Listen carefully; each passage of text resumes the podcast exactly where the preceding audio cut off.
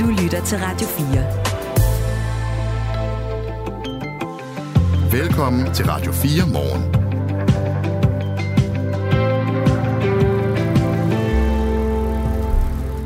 Det har været et uh, turbulent år for nye borgerlige profiler er flygtet fra partiet, og uh, Pernille Vermund, hun sagde først, at ah, hun ville ikke være formand mere, og så blev hun det igen efter Lars Bøje. Mathisen efter stort drama blev ekskluderet fra partiet. Og hvis der var valg i morgen, så ville Nye Borgerlige miste en tredjedel af deres vælgere, der, stemte på dem tilbage i 2022. Øh, vi kigger på Nye Borgerlige her til morgen, Kasper, og det gør vi blandt andet, fordi de har årsmøde i morgen. Og lige om lidt, så taler vi med Kenneth Fischer. Han er fra Randers, og øh, sidste, ved sidste valg, der stemte han på Nye Borgerlige. Det er jeg ikke sikker på, at han gør mere. Ja, godmorgen, øh, Michael. Godmorgen, øh, Robert. Kasper. Godmorgen, godmorgen. Og godmorgen. Jeg gik bare i sving, jo. Ja, men det, er, det er helt rigtigt at gøre. Det her det er et radioprogram, der kommer til at vare tre timer fra klokken 6 til klokken 9. Det er et nyhedsmagasin, hvor vi flyver langt omkring. Og øhm, en af de andre historier handler om julehjælp, fordi julen den kommer jo før vi aner det. Og det gør, ansat, øh, eller det gør ansøgningerne også til for eksempel Blå Kors, der åbnede for ansøgninger om julehjælp i tirsdags. Det første døgn fik organisationen 3.000 ansøgninger. Morten Skov Mogensen er generalsekretær i Blå Kors og med om 10 minutter. Vi skal også øh, ud på vandet, fordi forskere fra Aarhus de skal ud blandt andet i Aarhusbugten og lede efter 6.000 år gamle bopladser. Og projektet har netop øh, fået næsten 100 millioner kroner af EU, og øh, det er jo blandt andet, fordi de skal lede efter spor efter de første mennesker i Skandinavien. Det er en historie, vi har til jer, når klokken bliver lidt over halv syv. Og så er der numerologi. Nej, jeg kan ikke engang sige det. Det er så længe siden, vi har talt om det sidst. Numerologi. Yes. Det her med at have et navn, der passer til ens identitet, det er jo kendt i nogle kreds blandt mennesker, men nu kommer kommunerne også. I hvert fald en af dem. Tisted Kommune hedder den hidtil, men borgmesteren vil finde et nyt navn. Eller han har fundet et nyt navn. Han synes, den skal hedde Ty. Er det ikke også mere oplagt? Jo, det tror jeg på mange måder, men det er også en god anledning til at kigge på de der kommunenavne, hvor nogen er... Jamen, der er jo 98 af dem. Mm. Og nogle af dem er jo sådan et resultat af, da man lagde kommuner sammen for 16 år siden, eller hvor meget det er, at der blev indgået nogle kompromiser, der var sådan halv eller hele idiotiske. Øhm, Tisted Kommune er ikke super idiotisk, for det er jo hovedbyen i landsdelen Thy, som er... Jamen, det kommer vi til. Men øh, det her, det er, det er faktisk noget af det sjove. Det er noget af det, jeg glæder mig til. Øh, vi har en mand med, der er TikToker, kendt for nogle videoer, hvor han rangerer kommuner ud fra rådhuse og våbenskjold. Så lad os snakke med ham om, hvad et ordentligt øh, navn til en kommune er, og hvad der absolut ikke holder. Er det ikke cirka det? Jo, og plus en hel masse andet. Ja, præcis. Klokken du kan skrive til os på klokken 24. Ja, og klokken er 6 minutter over 7. Godmorgen. Godmorgen. Du lytter til Radio 4. Vi begynder denne fredag morgen med politik. Formandsskift, udmeldelser og meningsmålinger er tæt på spærregrænsen. Der er nemlig nok at tage fat på, når nye borgerlige i morgen holder årsmøde. Partiprofiler som Mette Thiesen og Mikkel Bjørn har meldt sig ud. Byrådsmedlemmer har meldt sig ind i konkurrerende partier, og så har der også selvfølgelig også været ballade om, hvem der skal bestride formandsposten. Og det kan være nogle af de ting, der har fået tidligere kernevælgere til at genoverveje, hvor krydset skal sættes, hvis nu der var valg i dag. I hvert fald der er partiet dalet fra 3,7 procent af stemmerne ved valget i 2022 til blot 2,4 procent i dag. Det viser den seneste måling fra Voxmeter. Og en øh, megafonmåling lavet for TV2 viste i går, at partiet kommer under spærregrænsen og slet ikke vil komme i Folketinget, hvis der var valg i dag. Så den her tendens, den er tydelig. Og hvordan er det nu, det er med de der øh, analyseinstitutter? For der er nogen, der er mere anset end andre. Men de to, du nævnte der, det er sådan på, den, på listen over good guys, ikke? Altså, jo, jo, de, de plejer at være ret præcis, faktisk. Jamen, det er jo dårligt nyt for nye borgerlige. Det må man sige. Skal vi ikke uh, tage en vælger med? Det er Kenneth Fischer, Fischer og uh, han har stemt den nye borgerlige ved sidste valg. Godmorgen. Åh, oh, jeg skal lige tænde for den rigtige knap. Undskyld. Godmorgen, Ken Fischer. Der er du. Godmorgen. Godmorgen. Velkommen til. Hvis der, var, hvis der var valg i dag, Ken Fischer, vil du så sætte dit kryds ud for Nye Borgerlige? Nej, det, det, det, det, vil være, det vil ikke være særlig sandsynligt i øjeblikket, nej. Hvorfor ikke? Jamen, jeg synes, de er blevet meget usynlige. Altså, øh, nu ser du godt, at Mikkel Bjørn er en, øh, var en profil. Det er en dårlig profil, når man aldrig har været valgt før, men, men det er jo rigtigt nok, at nogle af dem, der var meget synlige, Lars Bøje med Thiesen, de er forsvundet. Og Pernille Vermund synes jeg også er forsvundet meget ud af billedet. Øh, altså det er klart, når et parti de har en, der er sygemeldt, og en, der er nyvalgt, og så øh, Pernille Vermund tilbage, så er det selvfølgelig også svært, men Lars Bøje Mathisen er jo mere synlig end resten af partiet. Det tilbageværende parti er til sammen, så, så helt godt gør de det i hvert fald ikke. Er der noget med, at du øh, også stemte på Nye Borgerlige, fordi du er Lars Bøje Mathisen-fan? Træner er måske så meget sagt, men jeg fulgte ham lidt. Øh, også da han var i Aarhus Kommune, synes jeg ikke, at jeg bor i Aarhus Kommune, men jeg synes, han gjorde det ret godt med at, at have fokus på det, som Liberale Alliance også slår på lige i øjeblikket, nemlig at kommunerne har masser af penge. Altså, jeg havde en socialdemokratisk kollega, der arbejdede oppe i Majafjord Kommune, som også sagde, at, at der er masser af penge i kommunen. Det er måden, de bruger det på, der er helt til hest. Og det synes jeg, han var en af de første, der var gjort synligt ved at tage konkret beviser frem for, hvad Norges Kommune de misbrugte deres penge fuldstændig vanvittigt. Øh, og nu har Liberale Alliance så overtaget det, øh, hvad kan man sige, tema, og køre den der kampagne, de kører med i øjeblikket, hvor man også kan se på, øh, hvor mange jurister eller mange øh, akademikere og mange journalister, der er ansat i forskellige kommuner, og hvad de bruger deres penge på, på talende bænker og bycykler og andre mærkværdigheder. Mm. Vil det så sige, at, at en af grundene til, at du ikke ville stemme på Nye Borgerlige, hvis der var valg i dag eller i morgen, det er også fordi Lars Bøje ikke længere er medlem af partiet? Ja, ja, jo, altså det er ja, både over og ikke, men, men, men det er klart, når der ikke er nogen, der ligesom har... Han, han var en tydelig profil i partiet, som, øh, som gav, gav partiet en tydelig retning, og det synes jeg ikke, der er nogen, der gør nu. Lige nu er det jo fuldstændig usynligt. Det er ligesom Pernille Vermund, hun har ikke den energi og det drev, øh, som hun havde, da hun startede partiet op. Det var måske også derfor, hun stoppede.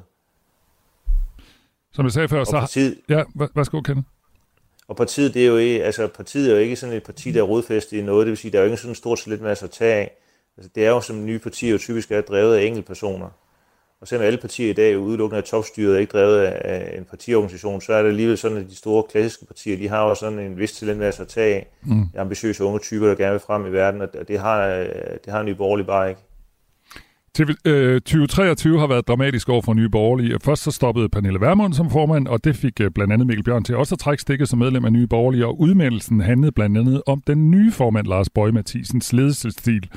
Og det fortalte Mikkel Bjørn til os øh, her på Radio 4 tidligere på året.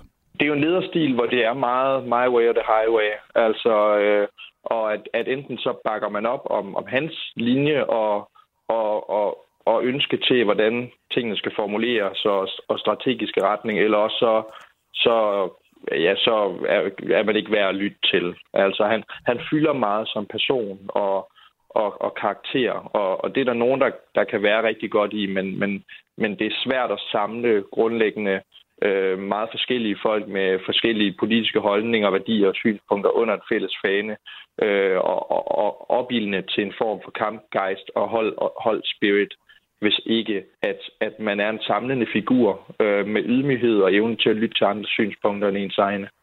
Sådan sagde altså Mikkel Bjørn, som nu har meldt sig ind i Dansk Folkeparti, og lige nu taler jeg med Kenneth Fischer, som ved seneste valg stemte på Nye Borgerlige og ikke rigtig gider at gøre det mere.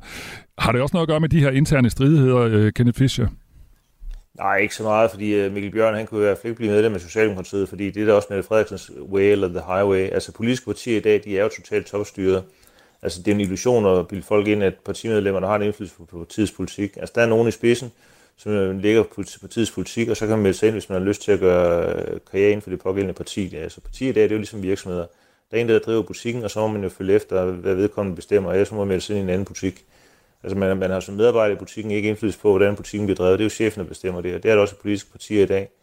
Men... Øh, og så, så, så, altså, de, de, han har jo selv med ind i et parti, som havde den holdning, som, som, som Lars Bøge Mathisen havde, og som han har, har profileret, han har, han har, han har tegnet, så altså, det er ikke noget med en polemik at gøre, for det er spørgsmål, hvad står partiet for, eller hvad står de folk, der stemmer på for. Mm. Og der, der synes jeg bare, at de er blevet meget utydelige og uklare, og nær, ja, nærmest usynlige i debatten.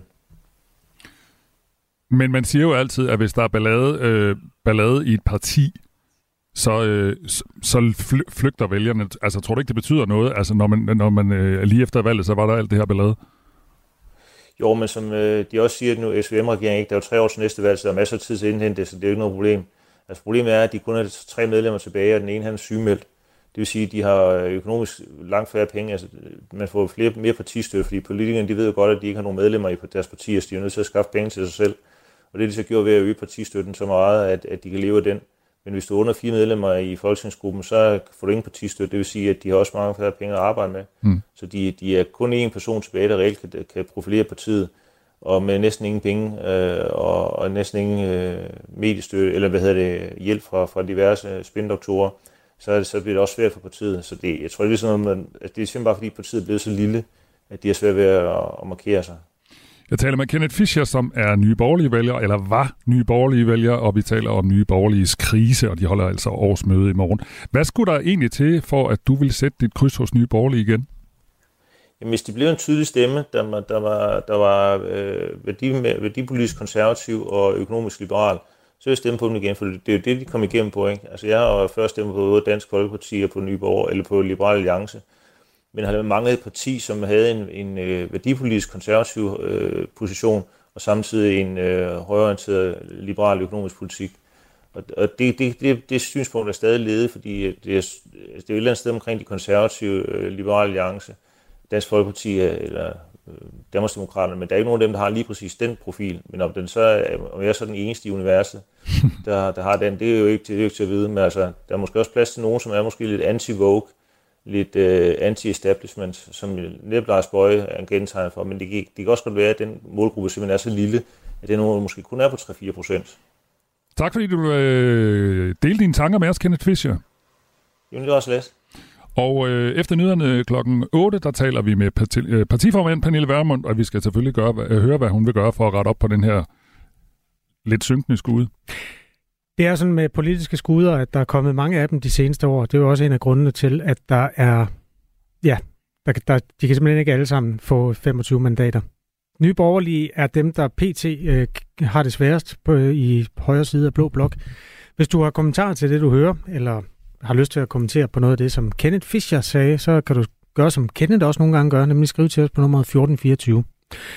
Øhm, jeg tænker at måske, det er dig, der skal fortælle, hvad klokken er, Robak. Fordi du fik sagt for lidt siden, at klokken er 6 minutter over syv, og der er kommet en sms, hvor der er en, der spørger, kender I ikke klokken derinde? Øh, fintællingen, hvad, hvad, hvad viser den, at klokken er? Ja, min computer er lige gået ned. Nå, okay, men du har ur på din venstre hånd. Kan du kigge på det? Ja, der er den cirka 17 minutter over 6. Passer det? ja, det er perfekt. Det, det er, perfekt. Godt. Tak. Det her er Radio 4 morgen. Allerede nu lægger flere sociale hjælpeorganisationer an til at uddele julehjælp til økonomisk trængte. Der er jo lidt under to måneder til juleaften. Tirsdag åbnede Blå Kors Danmark muligheden for at søge julehjælp, og i løbet af det første døgn kom der 3.000 ansøgninger. Morten Skov Mogensen er generalsekretær i Blå Kors Danmark. Godmorgen. Godmorgen. 3.000 ansøgninger, er det meget? Det er rigtig meget. Øh, det, det var meget voldsomt. Altså, vi åbnede øh, kl. 54 øh, tirsdag morgen, og to minutter efter, så tækkede den første ind. Og så gik det ellers slag i slag, indtil vi kunne se inden for det første døgn 3.000 ansøgninger. Det, det er mere end tre gange så meget som, som sidste år, som i sig selv var et, et år med, med rigtig mange ansøgninger. Så vi bliver selvfølgelig lidt bekymret og siger, hvor, hvor ender det? Hvor, hvor mange når vi op på? Ikke at vi er fuldstændig overrasket, for vi ved jo godt, at, at der er mange familier, øh, der har det rigtig svært derude, for vi er jo i kontakt med en stor del af den her øh, målgruppe. Morten Skov Mogensen er altså generalsekretær i Blå Kors Danmark. Sidste år var der 12.000 familier i alt, der søgte om hjælp hos øh, Blå Kors, og det, det er sådan en hjælp til julemad og gaver. Dengang var der også tale om en markant stigning, og det ser altså ud til, at den kan stige igen. Sidste år der var der også høj inflation, stigende energipriser og også sådan en form for nervøsitet, hvor vi ikke rigtig vidste, om vi ville have råd til at tænde vores radiator. Hvordan ser I den situation i år? Jamen sidste år var det klart, der, der fyldte det meget mesemæssigt, at priserne var, var steget, øh, og, og det, de jo, øh, det har de jo været øh, igennem en, en, en længere periode. Det vil sige, at de ligger på et højere øh, niveau nu, øh, uden at det nødvendigvis er fuldt med på de der meget begrænsede indtægter, som, øh, som øh, de mennesker, der søger julehjælp hos os har. Og det betyder jo, at man er voldsomt presset i, i, i hverdagen øh, øh, når, når der faktisk er lidt mindre at gøre med. Og vi ved øh, fra, fra den store gruppe af, af familier, vi er i kontakt med via vores øh, familienetværk og ferielejre og barns blå huse og hvad vi ellers har af, af forskellige familieaktiviteter, at, øh, at, at man simpelthen er nødt til at prioritere både øh, måltider fra og madpakkerne er der ikke til, og aktiviteter. Der, der er en lang række af ting, så, så derfor er julen, det, det er en stressfaktor, hvor man tænker, hvordan i alverden får vi, får vi øh, skabt, skabt rum til at give øh, vores børn bare noget af det, som, som der også ligger i, i, i juletiden, både i forhold til mad og gaver med videre. De senere år, der har vi hørt, at det var sådan måske lidt en anden gruppe, der søgte, altså mere, skal vi sige, sådan i anførselstegn, almindelige mennesker. Kan du sige noget om, hvem det er, der søger? Jamen, det er folk, der har øh, behov. Øh, altså, det, det er jo ikke fyrstlige summer, vi deler ud. Fem, 500 kroner øh, til, til øh, mad og andet øh, fornødenheder øh, og 200 kroner til, til vores genbrugsbutikker. Så det er jo ikke fyrstlige summer, man kan hente. Det er, det er dem, der har brug for det. Det, det er det øh, helt klart. Øh, og, og vi er selvfølgelig bekymrede for, om vi, kan, øh, om vi kan møde alle de ansøgninger, der kommer. Det var vi ikke i stand til sidste år, øh, men det håber vi, vi kan i år. Nu fik vi, øh, min kollega Kasper sagde lige, at I det første, at I det første døgn modtog øh, 3.000 ansøgninger. Hvor mange kan I hjælpe? Jamen sidste år var vi i stand til at hjælpe øh, omkring øh, 6.000 familier, øh, men, men måtte faktisk også afvise øh, 6.000 familier, fordi vi simpelthen ikke havde, havde flere penge at dele ud af. Øh, selvom det ikke er store beløb, så, så løber det selvfølgelig op. Øh, men men øh, derfor håber vi også øh, med, med, med vores opråb at gøre opmærksom på at sige, at der er altså et stort behov derude, og vi ved, at, at listen bliver lang. Øh, så, så er der... Øh, er der mennesker, der sidder derude og virksomheder, øh, fonde med videre, som tænker, det kunne vi godt bidrage med, så, så skal vi nok sørge for, at det går, går fuldstændig ubeskåret videre til, til dem, det drejer sig om. Tak skal du have, Morten Skov Mogensen, øh, fordi du øh, gjorde os klogere på den her sag her til morgen.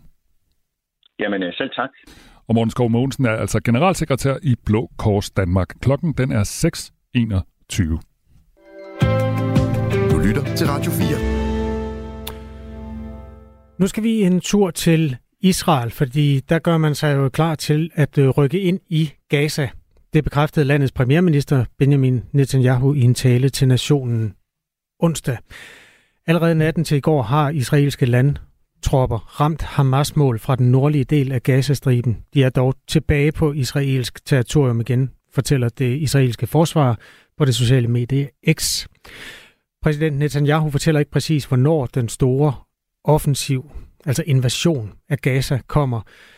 Men øhm, de mange tusind terrorister, som Israel indtil nu har slået ihjel, det er kun begyndelsen, lyder citatet fra Netanyahu. Altså mange tusind terrorister har slået ihjel. Ja, øh, det er meldingen derfra. Og så er der en mand, der hedder Martin, som er 59 år, og som øh, bor 20 km nord for hovedstaden Tel Aviv sammen med sin kone, og som har øh, tre børn, som i en eller anden grad kommer til at blive rodet ind i den krig her. Vi fortæller ikke, hvad du hedder til efternavn, Martin, men vi kan jo fortælle, at du er 59 og har boet siden 1991 på de kanter. Godmorgen. Godmorgen. Hvad tænker du som far til tre, der alle gør tjeneste, når du hører, at landoffensiven snart kommer? Jeg tror, jeg vil føle lige, lige nøjagtigt, ligesom alle andre danske forældre vil føle, hvis det er, at de, mm, mm, de synes, at deres børn er nødsaget til at forsvare deres land øh, mod en så uhyrelig modstander som øh, Hamas hvis øh, hovedformål har været lige fra starten at udslette staten Israel. Og det vil sige, at de samtidig, at de vil, øh, at vi dræber og ødelægge de, øh, de, det, som, det, som er bygget i landet, og de vil dræbe de indbyggere, som er jødiske. Og det kunne man så se ved det angreb, hvor de, det har vi næsten glemt i Danmark, hvad, hvad årsagen til, at, øh, at Israel gik ind, det var jo, at Øh, mellem 500 og 2.500 terrorister gik over grænsen. Om... Jamen, det har vi ikke glemt, Martin. Det kan du være helt øh, overbevist om. Men det, det, nu siger du, at det vil være ligesom danske forældre vil have det. Der er ikke nogen danske forældre, der står i den situation. Ikke sådan etnisk danske forældre i hvert fald. Der er det meget fjernt, når ens børn skal i krig. Hvordan er det? Øhm, som sagt, det er jo, øh, det er jo uhyreligt. Øh, vi snakker om en, en, øh, en organisation, der har mellem 400 og 500 kilometer i, i tunneler, i dødstunneler under gasestriben, hvis eneste formål er at være i stand til at holde øh, gister eller angribe øh, staten Israel. Og det er jo ikke første gang, at det sker, at Israel de går ind i Gaza. Øh, det, det sker jo efter et par år, der, der bliver Israel jo angrebet fra Gazastriben og bliver øh, beskudt med raketter, og der er forsøg på terrorangreb ustandsligt. Og det vil sige, at du føler, at der ikke er noget valg. Øh, mine bedsteforældre, øh, de kæmpede mod nazisterne. Mine onkler, de kæmpede mod øh, nazisterne. Og nu har jeg følelsen af, at mine, forældre, at mine børn igen øh, må kæmpe mod øh, nazisterne. Og man kan også sige, hvis det er, at palæstinensernes formål er at opnå en tostatsløsning, øh, så er det jo uhyrligt, at de har voldtaget børn og, og sprættet maven op på gravide osv. Martin er altså øh, 59 år og har, har børn, som øh, er voksne, og som skal være en del af, af herren på forskellige fronter. Altså sønnerne i specialstyrkerne, og så er der en øh, datter, som også er øh, tilknyttet. Øhm, jamen, der er simpelthen så mange spørgsmål, øh, der, der trænger sig på. Du, du sagde, at I har haft en øh, ret ubehagelig samtale, du og din datter. Fortæl lige om det. Øhm, en, en ting, øh, min, min datter spurgte mig om øh, for ikke så længe siden, det er, øh, far, hvordan kan jeg hurtigst begå selvmord, hvis det er, at vi er til at fange øh, Hamas? Og det siger hun jo selvfølgelig, fordi øh, for eksempel var der en, en stor øh, fest, en musikfestival sydpå i Israel, hvor Hamas-terroristerne de dræbte hundredvis af, af, af de der unge mennesker, som var til, til dansefest. Og øh, der blev en meget, meget stor del af både børnene og øh, de voksne øh, kvinder øh, blev øh, voldtaget. Jeg tror, at øh, jeg har lyst til at stille dig et spørgsmål, Martin, som i virkeligheden peger ind i i det her med, at I jo også skal eksistere side om side bagefter de her to folk, altså palæstinenserne og jøderne, når der en, en dag bliver fred. Det, det er jo det svære i det her. Har du nogen palæstinensiske venner? Jeg har for det første på min arbejdsplads, der har vi mange, mange øh, arabiske øh, hvad hedder det, arbejdere. Vi arbejder i samme øh, eksistens. Og øh, jeg har også spillet for en øh, arabisk fodboldklub. Og det er meget vigtigt at pointere over for, for danskere, at de der bosættelser sydpå i, i Gazastriben, som ikke er kontroversielle, det, det er ikke besatte områder. Det er, det er kibbutzer, kollektiver, som altid historisk har været for en tostatsløsning. Og så er det også meget vigtigt at pointere over for danskerne, at 4-5 gange der er der blev en tilbudt en delingsordning, hvor staten Israel har gået ind for den, Martin, jeg, jeg sigter mere til det faktum, at du kender nogle palæstinenser, og at de skal eksistere side om side. Altså, hvordan er det at tale med palæstinenser? I de her dage, der bliver der faktisk ikke på, på de forskellige arbejdspladser, der bliver der ikke talt meget om uh, politik, fordi situationen er så spændt. Der er for eksempel mange uh, jøder, der, der, der overvejer, om de der araber, som arbejder øh, i de forskellige, bor selv i en kibbutz for eksempel. Der er mange, der overvejer, om, om øh, de der palæstinenser, de faktisk nærer et så stort had, at de faktisk i tilfælde af, at der vil blive storkrig i Israel, om de vil, om de vil øh, støtte fjenden, og de faktisk være en femte kolonne i Israel, og det er en forfærdelig situation. Øh, Men det er så også din de mennesker, som du omgås, hvor du skal gå med den mistanke og, og kigge på dem, det er mennesker, der på papiret kunne være dine venner. Altså, hvordan, hvordan kan man leve med det og, og gå og tænke den slags om, om dem, der er ved siden af en? Altså, det kan man, man, man, kan, man kan måske sammenligne lidt, øh, for eksempel, øh, da Danmark blev besat, øh, at, at, at de danskere, for eksempel som min onkel, som var i modstandsbevægelsen, de ville, de ville være meget, meget øh, betænkelige ved, at der var nogen, der vidste lige nøjagtigt, hvad de lavede fordi man vidste aldrig, om der var nogen, der ville arbejde sammen med tyskerne, hvilket der var jo danskere, der gjorde. Øh, det, det, det er ikke en god atmosfære. Men man må sige, at de israelske institutioner, for eksempel i, i, i sygvæsenet og sygehusene osv., de har klart taget afstand fra al politisk øh, øh, provokation fra den ene eller den anden side, og de har sagt, at vi arbejder alle sammen sammen med det samme formål, og vi, og vi, øh, og vi, stoler, vi stoler på alle, øh, og det, det er et positivt øh, budskab, budskab i så svær en situation. Øh, også fordi Israel er jo ikke alene truet fra øh, Gazastriben, men også fra, fra, fra de forskellige grænselande. For eksempel Libanon, hvor der er en meget, meget stor Hezbollah-styrke mm. bakket op af Iran. Martin er altså bosat nord for Tel Aviv, hvor både den lokale de lokale fronter er trukket hårdt op, og så er der altså også øh, det med, med børnene, som nu skal i krig. Tak fordi du vil være med, og øh, have en god dag. Ja, lige måde. Tak.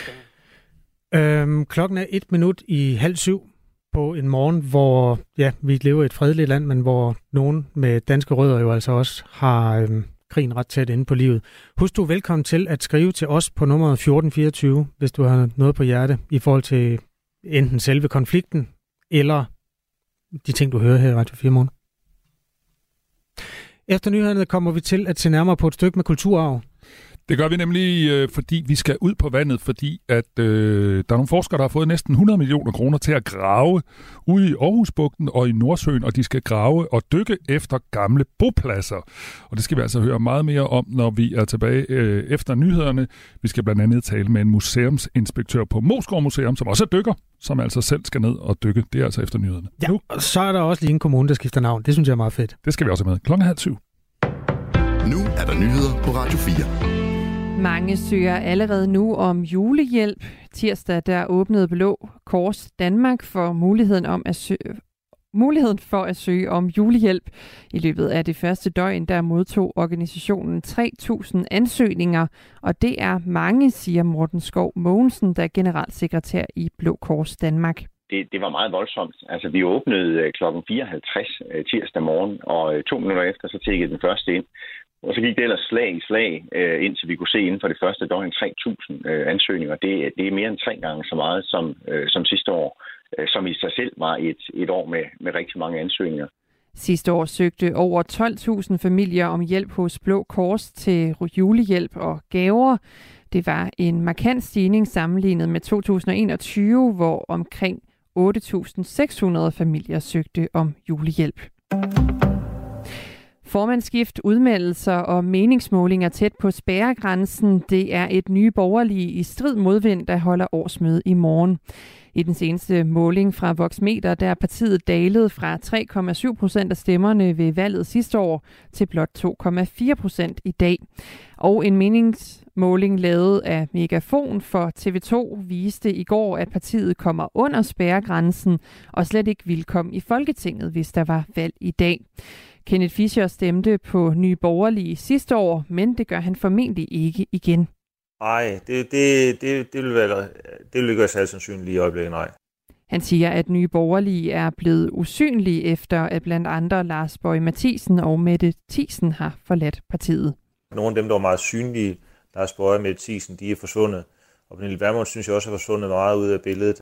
Altså det er klart, når et parti de har en, der er sygemeldt, og en, der er nyvalgt, og så øh, Pernille Vermund tilbage, så er det selvfølgelig også svært, men Lars Bøge Mathisen er jo mere synlig end resten af partiet. Det tilbageværende parti er til sammen, så, så helt godt gør de det i hvert fald ikke.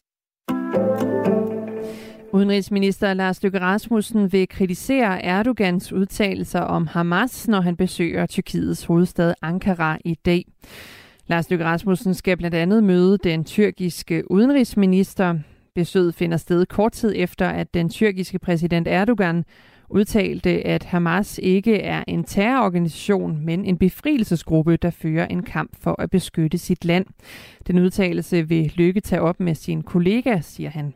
Det synes jeg i sagens natur slet ikke godt om. Altså Hamas står på EU's øh, terrorliste. Øh, det er EU, som, øh, som EU i hvert fald øh, fortsat ligesom formelt søger opdagelse i. Det, øh, det synes jeg ikke om, øh, og det kommer selvfølgelig også til at diskutere øh, med, med Tyrkiets udenrigsminister. Udover situationen i Mellemøsten, så skal Lars Løkke Rasmussen tale med sin tyrkiske kollega om Sveriges NATO-medlemskab. Den svenske NATO-ansøgning skal nu endeligt ratificeres i det tyrkiske parlament. Repræsentanter fra Hamas-bevægelsen skal ikke med til det kommende fredstopmøde, fredstopmøde hvor, der skal, hvor man skal forsøge at finde en løsning på konflikten mellem Israel og netop Hamas. Det siger EU's præsident Charles Michel på et pressemøde efter et EU-topmøde i Bruxelles natten til i dag. Hamas er en terrororganisation, derfor ser jeg ikke, at de har en rolle i et internationalt møde, siger Charles Michel.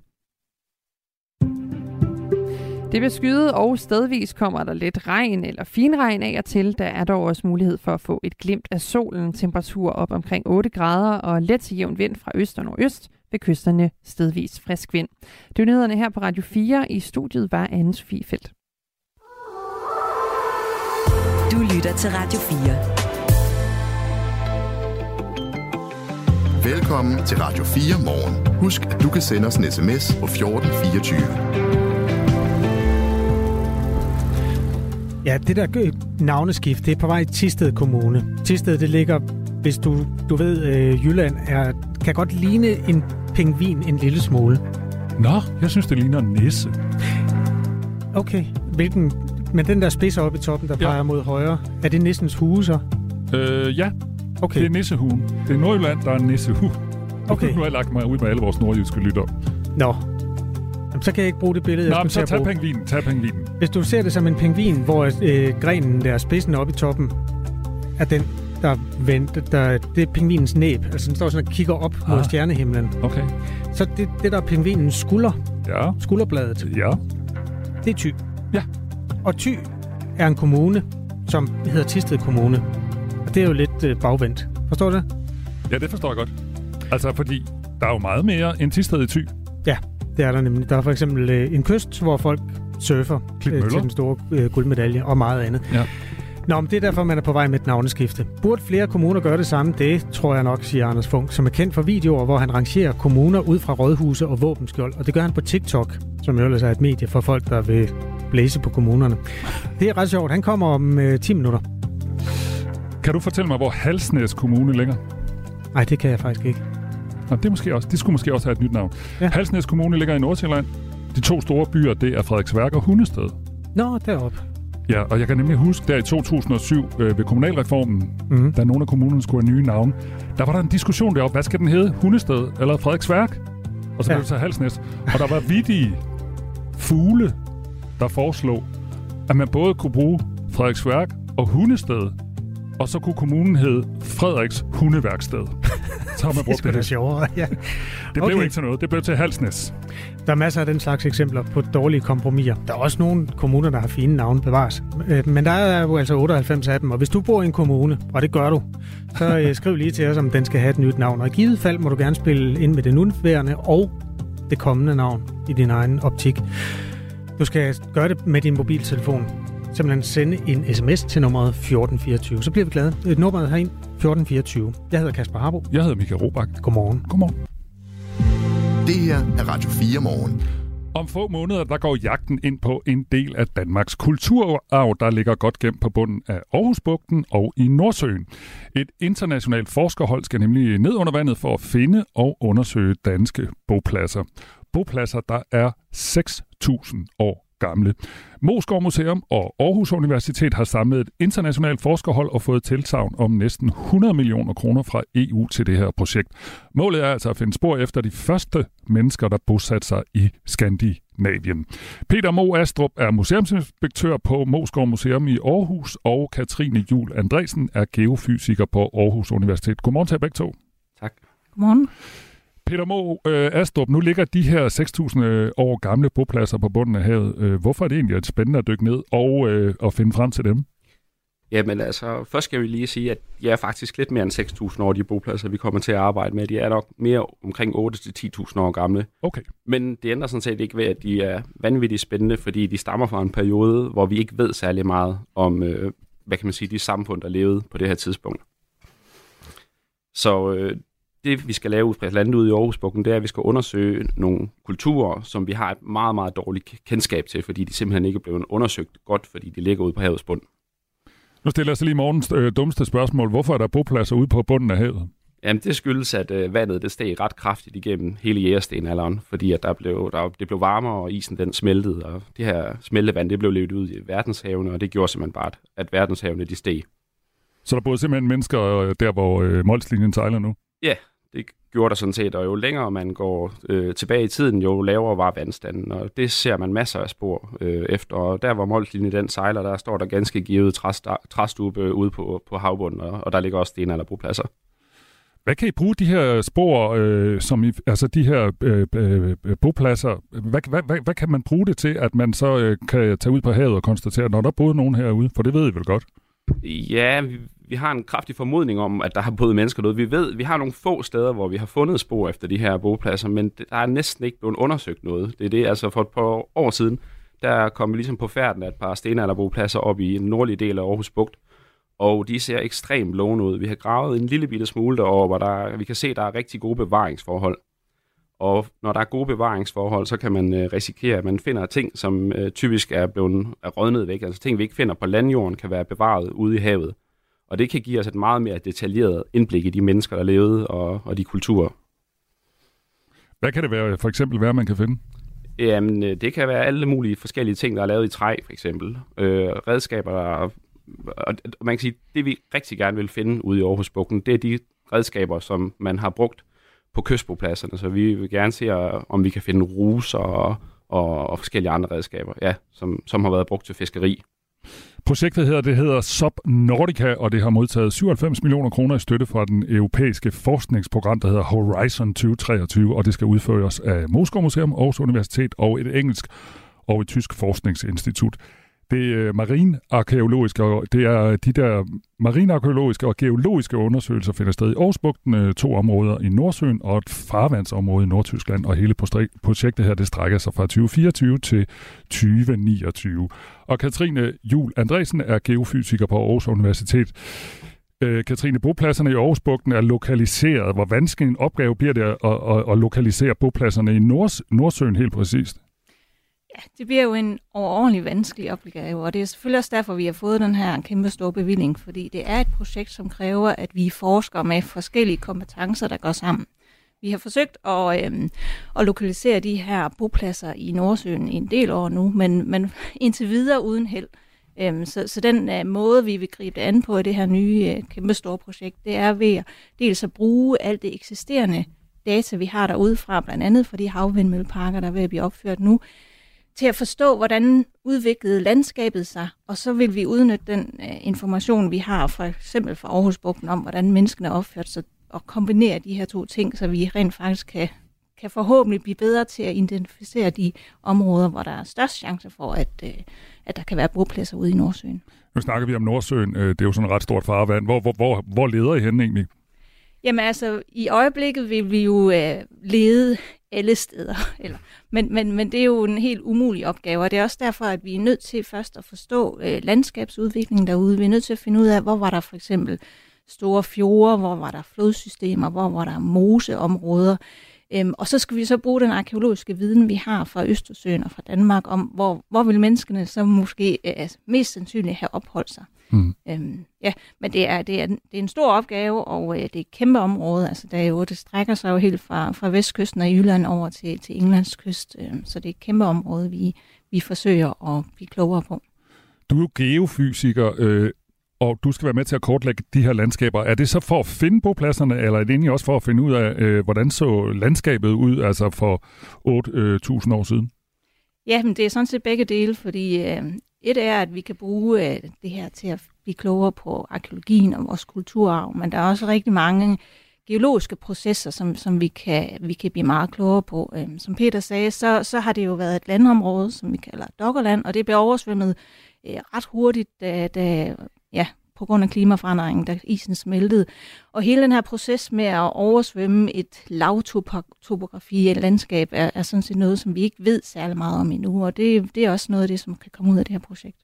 Jeg taler med Peter Mo Astrup, som er museumsinspektør ved Moskov Museum, og Katrine Jul Andresen, som er geofysiker på Aarhus Universitet. Og vi taler om de her udgravninger af bopladser både øh, ude i Kattegat, eller i Aarhusbugten, og i Nordsøen, hvor man leder efter bopladser, som er 8, 10, 1000 år gammel, var det sådan, det var. Øh, Peter Mostrup, du er også dykker og skal lede tre store undervandsudgravninger i Aarhusbugten. Hvilke udfordringer er det ved det? Altså, vi plejer jo til arkeologer, der ligger på knæene med sådan en lille teske. Hvordan er det, når man skal dykke efter det?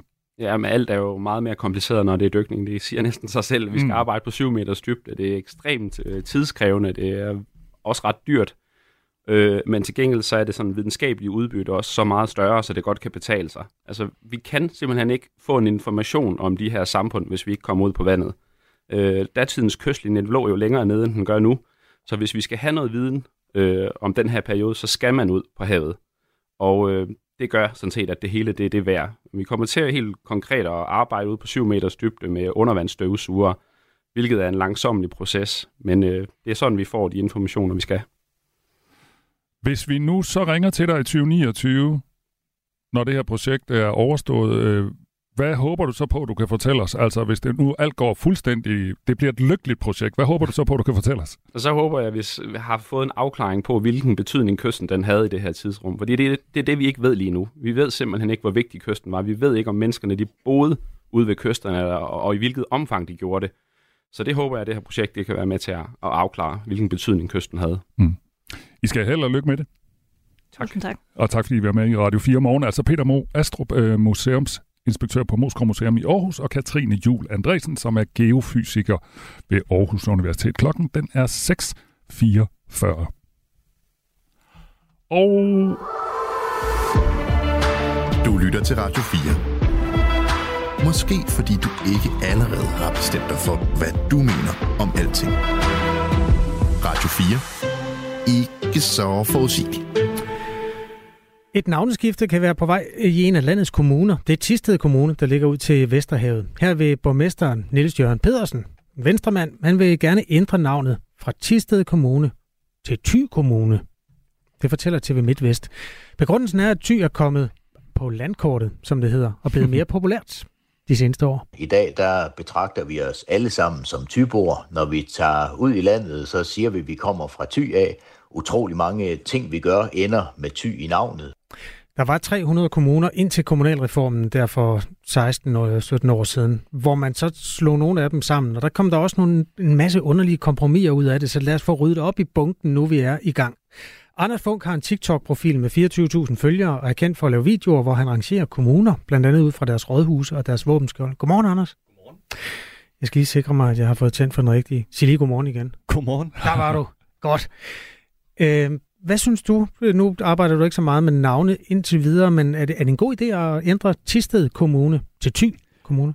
Jamen, øh, da jeg hørte det første gang, så tænkte jeg, ah, men så prøvede jeg at sætte mig ind i tingene, og jeg synes faktisk, det giver rigtig fin mening, fordi nu er Thy jo et ret afgrænset område, kunne jeg se i min lille, meget korte research. Mm. Øhm, og hvis jeg prøver at kigge på for eksempel Bornholms regionskommune, som det jo meget ordret hedder, eller mundret hedder, så øh, vil det jo heller ikke give mening at kalde den Rønne Kommune. Det, jeg synes, Bornholm er mere dækkende. Ja. Absolut. Øh, og det samme gør sig gældende med, med Thy, og så øh, Thy lyder bare lidt federe end Tisted. Ja, ja jeg forstår godt, hvor du vil hen. Øhm, Thy er jo sådan en, en landsdel i det vestlige Nordjylland, nord for Limfjorden, eller sådan lidt, også lidt vest for Limfjorden, fordi Danmark er skåret igennem af en hel masse vand øh, på de kanter der. Og hovedbyen hedder altså Tisted, der er 13.500 indbyggere, det er der rådhuset ligger. Så det er nok sådan, man er havnet der. Nu er du ikke inviteret som branding-ekspert, men vi synes, det er fremragende, at der findes et menneske på TikTok, der beskæftiger sig med kommuner. Og Instagram. Og Instagram. Yes. Øhm, hvad er dine forudsætninger egentlig for det? Øh, jamen, øh, altså, vel ikke, altså, jeg er vel den eneste øh, kommunale meningsdanner, som ikke er politiker. Øh, altså, jeg gør kommunal, kommunale ting, der er normalt er ligegyldige, som våbenskjold og rådhuse. Mm. Øh, det gør jeg håndgribeligt og relevant for primært unge mennesker. Øh, også mange andre. Øh, så jeg gør ligesom lidt mere folkeligt, øh, det her kommunale øh, det synes jeg skulle en god ambition. Jeg kan huske, at der gik mange år, før jeg fandt ud af, hvad en kommune var egentlig. Andet end, at det var et hus, man kunne ringe til. Ja, men altså, en kommune, man, man, i sådan sin dagligdag, man tænker ikke så meget over den. Altså, for mig så, nu flyttede jeg fra Aarhus til København her i august, og så det, jeg lige tænkte på med kommunen, det var, at jeg havde en biblioteksgæld på omkring 20 kroner. Øh, det var sådan det, jeg lige skulle have afklaret. Øh, ellers så har jeg ikke haft nogen kontakt med Aarhus Kommune, da jeg boede den der. Den er du rejst væk fra, så? Har jeg betalt de 20 kroner? Nå, okay. Ja, ja, ja. Ej, ja, det... Alright, hvis man ikke kender Anders Funk, så er der en lydbid fra en af videoerne her, hvor han rangerer rådhuse. Ja, lad os se på det. Roskilde har begået en arkitektonisk krigsforbrydelse. Det her, det er frygteligt, det er deprimerende, og jeg bliver vred og fyldt med afsky. Jeg kunne gå op i brosen lige nu, og så kunne jeg finde en femårig, som kunne bygge en spejderhytte, der var mere inspirerende i det her magtværk. Altså prøv at se, det ligner bare en gammel folkeskole. Det er sgu da ikke et råhus værdigt. Kom nu, Ærø. Omtrent lige så meget sjæl i den her bygning, som der er i en cheeseburger fra McDonald's. Ikke en skid. Øh, ja, kom nu, Vordingborg. Det er fordi, man kun kan se bagsiden, men det er altså også en græn, kedelig bygning. Det er jo bare gult. Altså, det er sådan pisgult. Så kommer der altså også noget jammer fra mig, fordi her i Jammerbugt, der har man bare, været der ligner et plejehjem. Man ja, det, der var god fart på der. Det er dejligt. Øh, vi har besøgt Anders Funk, der altså laver de her TikTok-videoer. Øh, hvis man skal bruge metodikken fra Tisted Kommune, skriver vores lytter Christian, så skulle de fleste kommuner jo skifte navn, fordi de indeholder mere end en større by, modsat øh, Tisted Kommune, hvor der faktisk nærmest kun er Tisted. Så det er jo en måde at se det på, skriver han. Så er der en anden, der foreslår, at hans kommune, Vejle, den skulle bare hedde V6-kommunen, fordi det er sådan en tyk kommune. Stadigvæk. Øh, det, det, det ligger på fortorv og gågader. Nå, på den Daniel. måde. Ja, okay, fordi jeg tænkte, øh, Dandy lå jo i Vejle. Anders Funk, du har et par kommuner på listen, du synes, der trænger til et navneskifte. Ja. En, en af dem er faktisk Jammerbugt Kommune, som vi var omkring her, Ja. så, som er øh, deroppe på Hirtalsegnen. Hvorfor, hvorfor kan du ikke øh, lide det navn? Jamen altså, jammer, historien bag Jammerbugt, det er, at øh, i gamle dage, så gik skibene på grund, og så stod de lokale klar til at plyndre de her søfolk folk, øh, til stor jammer, åbenbart. Og derfor hedder det så Jammerbugten. Øh, og det ved jeg ikke om det... Nu har jeg jo så også en branding-ekspert inde, og det kan I måske spørge ham om, men mig som lægemand kan måske synes, at det er en dårlig branding-værdi, øh, at man jamrer, når man kommer til kommunen. Øhm, øh, der, der er så heller ikke så meget andet i Jammerbugt. Nu prøver jeg lige at sådan slå det op. Øh, det, der er ikke lige nogen mundrette byer, der ligger op. Jeg har allerede glemt dem igen, efter at have kigget på dem for 20 minutter siden. Øh, så ja, hvad skulle det ellers hedde Jammerbugt? Nordvestjylland? Mm. Det, Det er også kedeligt, ikke? Ja, det er meget kedeligt og uspecifikt. Så kommer de der i hvert fald i øh, mundhuggeri med de andre. Så jeg fandt på, øh, på, der er mange klitter deroppe. Ja. Så hvorfor ikke øh, Nordklit Kommune eller sådan noget? Så skiller man sig også ud. Ja. Øhm, Det er i hvert fald øh, mere... Det, bringer, det med klitterne bringer nogle flere billeder ind i hovedet, som med strandture og sådan tæpper og is. Og ja, noget. og deres, deres slogan er også øh, landet mellem fjord og bugt, så vidt jeg husker. Jeg skal lige tage afstand fra min egen påstand om, at den rummer Hirtals. Det gør den faktisk ikke. Øh, Jammerbugt Kommune har hovedsæde i Åbybro. Ah. Så øh, det beklager øh, for dem på de vegne. Vi taler med TikToker Anders Funk, der hjælper kommunerne, dem er der 98 af, med at tage deres navne op til øh, revision. Når jeg lader blikket glide ned over de der 98 navne, så er der også en del dobbeltnavne, som er sådan nogle kompromiser fra, Uha, ja. fra øh, kommunalreformens Uh, ja, ja. tid. Ringkøbing Skjern, Ikast Brande, Forborg Midtfyn. Uha. Hvad synes du om dem? Øh, jamen, jeg synes, det er, det er frygteligt, og det kommer sig jo af, at man for 15-16 år siden skulle lave en kommunesammenlægning og ikke ville træde nogen over tæerne. Men nu er der gået så lang tid, og vi er midt i en valgperiode, så det er jo perfekt. Det er nu, man kan lukke skoler, det er nu, man kan ændre navne, og folk har glemt det, Ja. når de står i stemmeboksen om et par år. Øhm, og jeg har da også nye forslag til forbedringer for de her kommuner, hvis I vil have dem. Jamen lad os tage dem en af Ja, gangen. Ring-. Ringkøbing Skjern, Ringkøbing Skjern. Øh, jamen, øh, det er Vestjylland, ja, hånd, håndboldkommune. Det er, det er den største kommune geografisk i Danmark. Ja. Øh, og det er jo to steder, Ringkøbing og Skjern. Og hvorfor Skjern? Øh, Skjern har øh, ikke rigtig så meget, tænker jeg. Der er masser Skjern. Øh, det er, hvad jeg lige tænker, når jeg sådan hører Skjern Okay. øh, fra Matador. Så har de Hvide Sande til gengæld, eller Ja. Lem.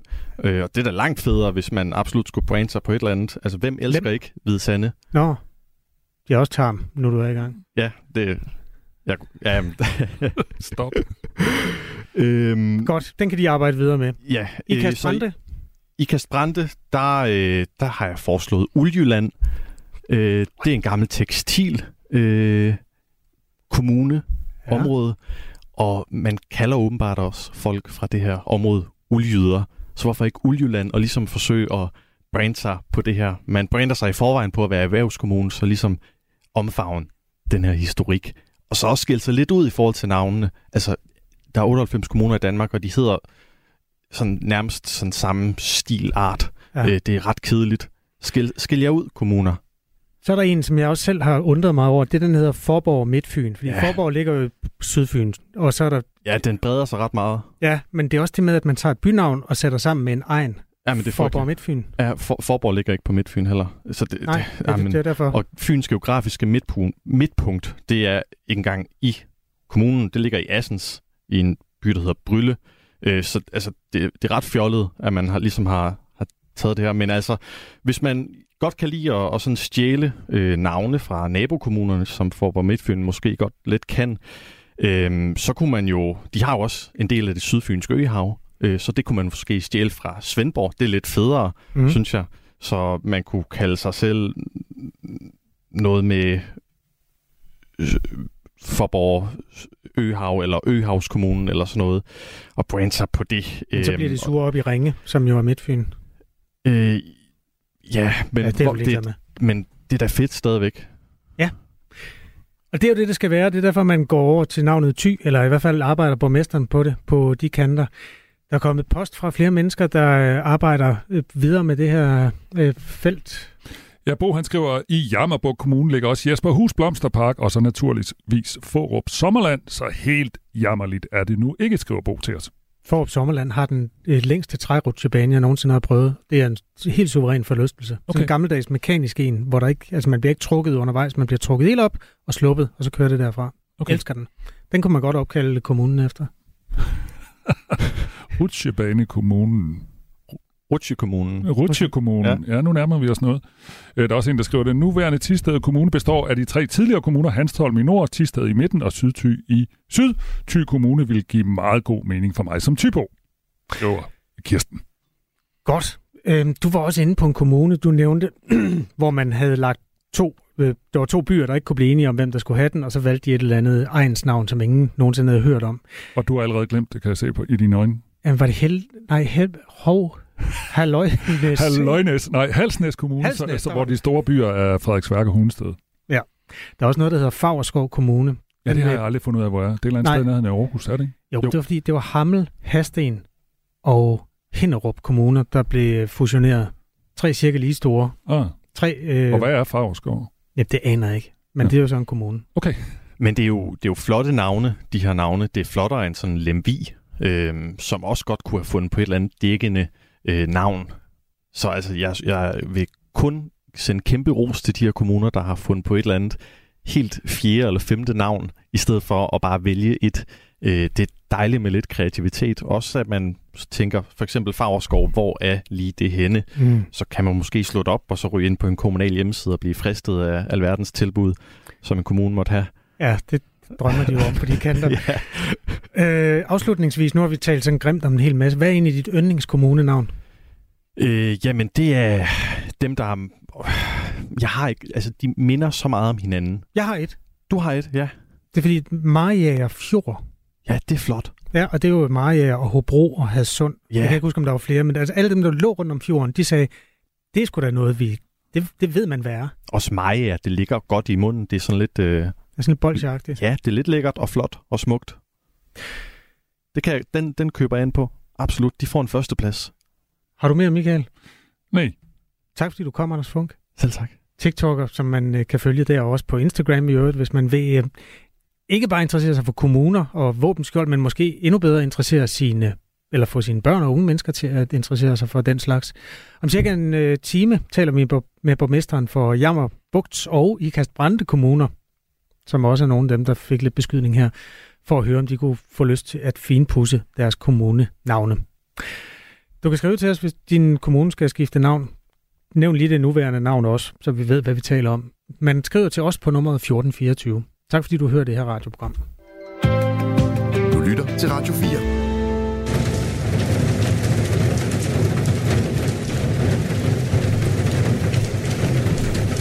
Det regner.